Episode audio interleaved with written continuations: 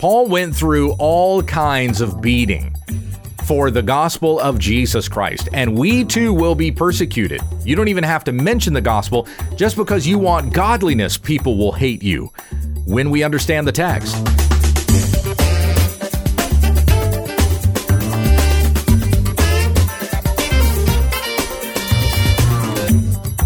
This is When We Understand the Text, a daily Bible study in the Word of Christ, that men and women of God may be complete, equipped for every good work. Tell your friends about our ministry at wwutt.com. Here's your teacher, Pastor Gabe. Thank you, Becky. We come back to our study of Second Corinthians chapter 11. If you want to open up your Bible and join with me there, Paul is boasting about himself in this section doing so to win the Corinthians back from the false teachers that they have been listening to.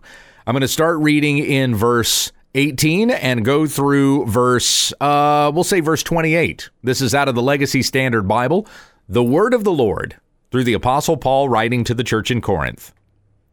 Since many boast according to the flesh, I will boast also. For you, being so wise, are bearing the foolish gladly. For you bear it if anyone enslaves you, anyone devours you, anyone takes advantage of you, anyone exalts himself, anyone hits you in the face. To my shame, I must say that we have been weak by comparison. But in whatever respect anyone else is daring, I speak in foolishness. I am just as daring myself. Are they Hebrews? So am I. Are they Israelites? So am I. Are they Abraham's seed? so am I. Are they ministers of Christ? I speak as if insane. I more so. In far more labors, in far more imprisonments, in beatings without number, in frequent danger of death. Five times I received from the Jews 40 lashes less one. Three times I was beaten with rods. Once I was stoned. Three times I was shipwrecked. A night and a day I have spent in the deep. I have been on frequent journeys, in dangers from rivers, dangers from robbers, dangers from my countrymen, dangers from the Gentiles, dangers in the city, dangers in the desolate places, dangers on the sea, dangers among false brothers. I have been in labor and hardship, in many sleepless nights, in starvation and thirst, often hungry, in cold, and without enough clothing. Apart from such external things, there is the daily pressure on me of concern for all the churches. Let's come back to verse 20. This was a verse that we looked at yesterday where Paul says, uh, well, first of all, verse 19, he says, For you being so wise are bearing the foolish gladly. He's being very sarcastic there. The Corinthians are not being wise, but they. They, they pretend as if they know better than Paul when they go after these false teachers. These guys are more convincing than Paul is. They must be more authentic than Paul. So Paul says, So you being so wise, you bear the foolish gladly, the foolish being those false teachers. Then in verse 20, he says, You bear it if anyone enslaves you, if anyone devours you, if anyone takes advantage of you, exalts himself, or hits you in the face. And we looked at this yesterday about how th- this is characteristic of all the false teachers. They enslave with their false teaching, they devour others, they take advantage of people to benefit themselves, and they exalt themselves. And then they'll also smack you in the face, insult you. Well, the reason why my teaching isn't working for you is your fault. It's not my fault. On Sunday, Pastor Tom Buck preached from Psalm 14, and uh, and I was reminded there in that psalm of how the wicked devour. Psalm 14, verse 4 Do all the workers of wickedness not know? These who eat up my people, they devour my people as they eat bread and do not call upon the Lord. There they are in great dread, for God is with the righteous generation. You would put to shame the counsel of the afflicted but the Lord is his refuge. So those who do wicked, those who are the workers of wickedness, those who take counsel with the wicked, they devour the people of God. They would attempt to lead us astray with their false teaching. You know, Jesus said in Matthew chapter 24, they would attempt to lead astray, if possible, even the elect. So those who are truly in Christ Jesus will not be led away by these false teachers. Paul is making this appeal here to the Corinthians that they would not be led away from the false teachers. Those who are genuine, who are truly in Christ, they will be convicted by the Holy Spirit and they will turn from those false teachers back to the truth of the gospel. But those who never truly believed in the first place, they just had a passing opinion. They did not they did not really turn from sin or from idols to worship the true and living God. They will continue to follow after the false teachers because those false teachers are just telling them what they wanted to hear in their flesh anyway. So Paul says these people, these false teachers, they enslave you, they devour you, they take advantage of you. In verse 21, he says, To my shame, I must say that we have been weak by comparison. And who is he making the comparison with? I don't think it's necessarily the false teachers. It could be those Corinthians that he has said are so wise. Like, you seem just so much wiser than we are. We're weak by comparison to you. But in whatever respect anyone else is daring, I speak in foolishness, I am just as daring myself. Are they daring to boast about themselves? Then I'm going to be daring to boast about myself. And here is where Paul goes next. Laying out his resume, not just in those things that he's done or what he has accomplished, but even with regards to who he is as a Jew born in the line of Benjamin, of the seed of Abraham. So he says in uh, verse 22 Are they Hebrews? So am I. Who are who's the they he's talking about? He's talking about the false teachers, those super apostles, the most eminent apostles, who believe themselves to be superior to Paul, and uh, and even some of the Corinthians believing to be more authentic than Paul. Are they Hebrews? Because all of the apostles were Hebrews. They were all Jews, even the Apostle Paul. Now, Paul had a Roman citizenship, so he had this dual citizenship. He was an Israelite, but he was also a citizen of Rome. And he was born into that citizenship, according to uh, something he says about his lineage in the book of Acts. So he was he was born a Roman citizen, and God used his Roman citizenship to be able to appear before kings and use his rights as a Roman to accomplish uh, the the spreading of the gospel. He used the rights that he had as a Roman citizen to preach the gospel to others. If you live in a nation or a country where you enjoy freedom of religion, I would hope that you would do as Paul did and use the freedom that you have to share the gospel with others to do that very thing. Use your freedom that others may know the good news of Jesus Christ, which is true freedom, not as any earthly government can give, but as only Christ can give. So that was Paul's Roman citizenship, but by birth he was still a Jew. He says in verse 22, are they Hebrews? Were, are these super apostles Hebrews? Because you have to be Hebrew to be a true apostle. So am I, Paul says. Are they Israelites? And I kind of have to wonder if they're uh, letters of authentication, you know, the, the certified letters that they had when they came to Corinth. Paul referred to this back in the first chapter. You are our letters of commendation, he says to the Corinthians. With these false teachers, they came with these letters as if uh, to say, this is who we are authentically. Look at these letters so you know that we are the genuine article. And I just have to wonder if those letters had on them that they were Hebrews, they were Israelites, they are Abraham's seed.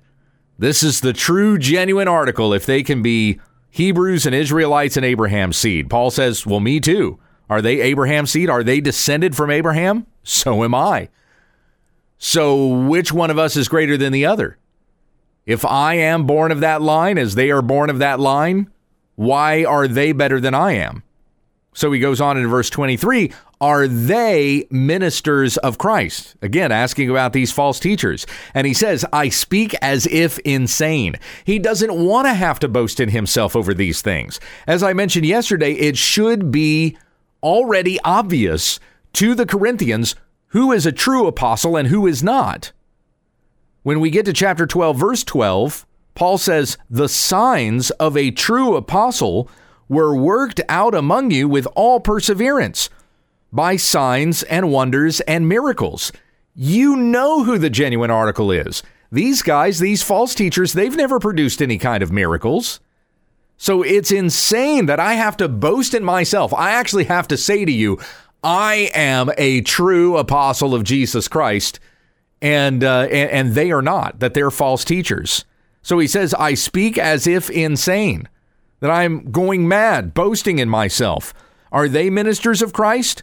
I more so. In far more labors, in far more imprisonments, in beatings without number, in frequent danger of death. Now, as Paul is laying that out, he's inviting the Corinthians to do a comparison here.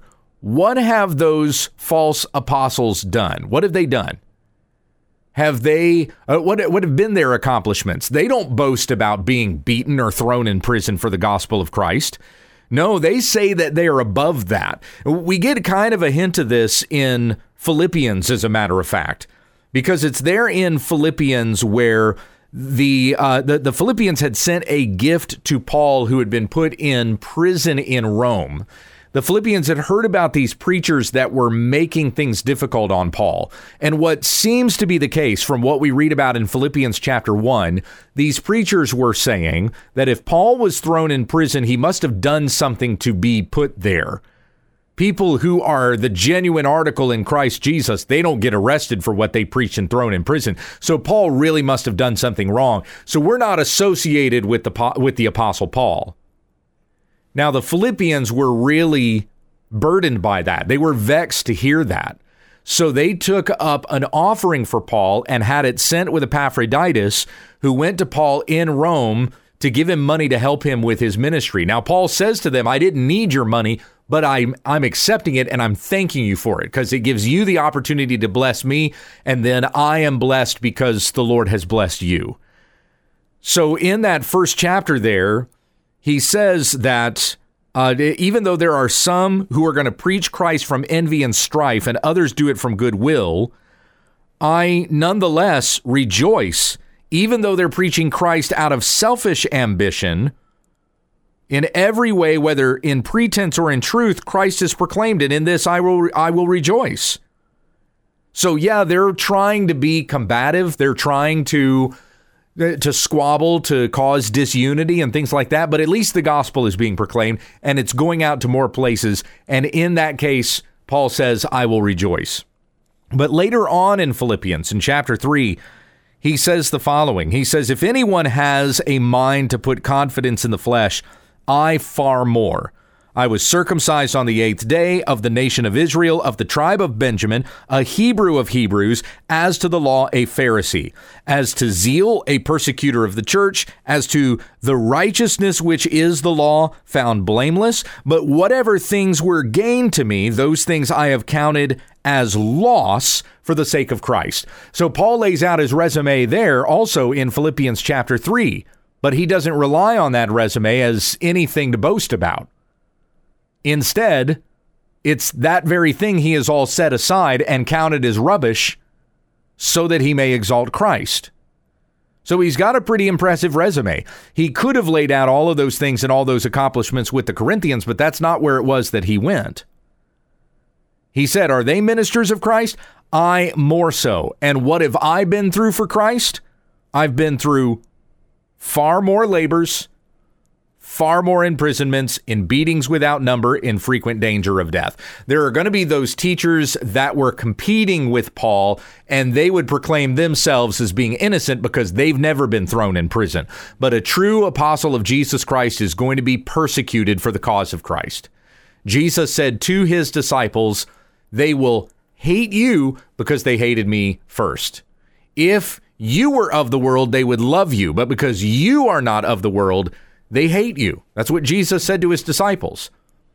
And the same will be said of us as well.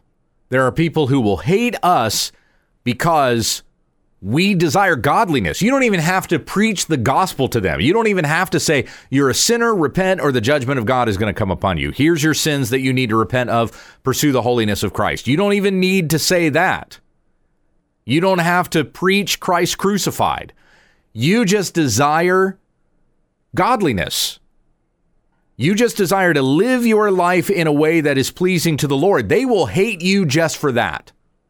In 2 Timothy 3:12, Paul said, "Indeed, all who desire to live godly in Christ Jesus will be persecuted." But evil men and impostors will proceed from bad to worse, deceiving and being deceived. You just want godliness, the world will hate you for that. You, you don't even have to profess yourself as a Christian. You just say, I hate abortion. It's the murder of children. The world's going to hate you for that. You say, I hate Pride Month because God hates pride. He hates homosexuality and he is going to judge the sexually immoral and adulterous. The world's going to hate you for that. Right? And, and here I am, I'm, I'm tacking on what God says with regards to those things. You just say that homosexuality is unnatural. You just say that. They'll hate you for that. You just say that abortion is the murder of unborn children. They'll hate you for that. You don't even yet have to bring God into the matter, even though you believe those things because you desire the righteousness of God. They will hate you just because you want God's way instead of the world's way. Consider what Jesus said in the Sermon on the Mount in the Beatitudes, Matthew chapter 5, verses 10 and 12. 10 through 12. Blessed are those who have been persecuted for the sake of righteousness, for theirs is the kingdom of heaven. Blessed are you when people insult you and persecute you and falsely say all kinds of evil against you because of me. They will slander you, they will say these things falsely. Rejoice and be glad, for your reward in heaven is great for in the same way they persecuted the prophets who were before you. And so here we are again back to Second Corinthians chapter 11 and Paul talking about all the ways that he has been persecuted for the gospel. This is this authenticates that what Paul has been preaching, what he has been doing is genuine, and it should also demonstrate by comparison, by contrast, that what these false teachers are doing is not of Christ. They're not being persecuted for what they preach. People love them. People all over Corinth love them. Why is that? Because what they're preaching appeals to the world. It is not preaching the message of Christ to the people of God. So if what they're saying is worldly and worldly people love it, then of course, they are not of Christ. They are of the world. Paul said this to the Thessalonians, 2 Thessalonians chapter 1 beginning in verse 3.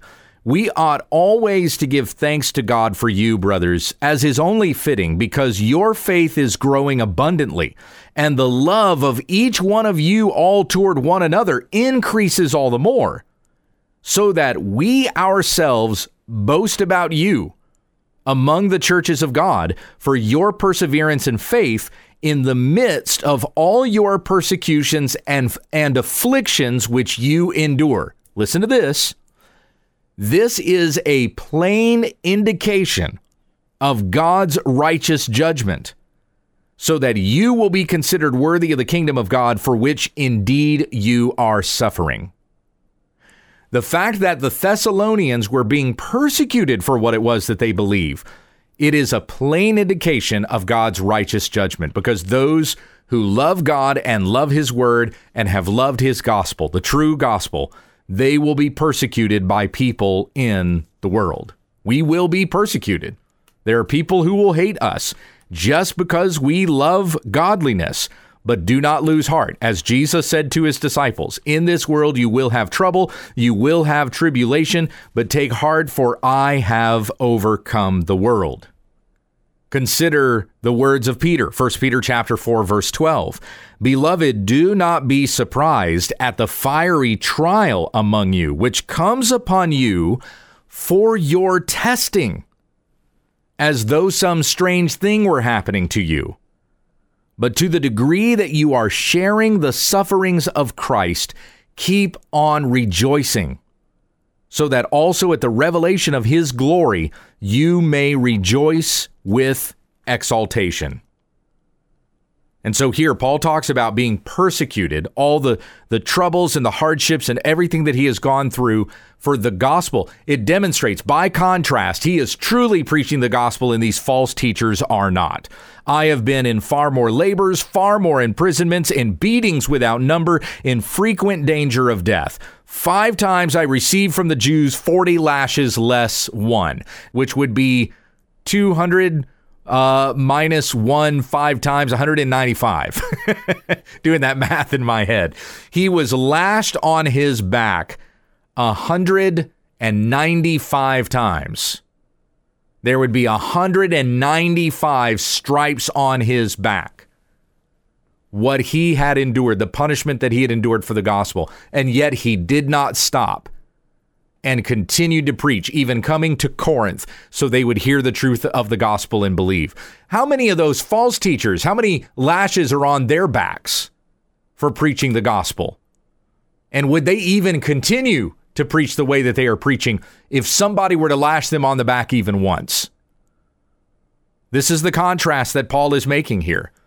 And he's doing this for their sake, so the Corinthians would not go after the false teachers, but listen to the truth. He goes on to say, Three times I was beaten with rods, once I was stoned, three times I was shipwrecked, a night and a day I have spent in the deep. And we're going to come back and read some of those things and hopefully finish up the rest of chapter 11 tomorrow. But considering Paul's occasions when he was stoned, when he was shipwrecked, and some of these other things that he mentions frequent journeys, danger from rivers, robbers, my own countrymen, and even the Gentiles, dangers from false brothers. And yet he has endured to preach the gospel so that we today who hear the gospel of Christ have also come to know this and believe because of what the apostles went through for our benefit, for our sake, to the glory of God who is in heaven.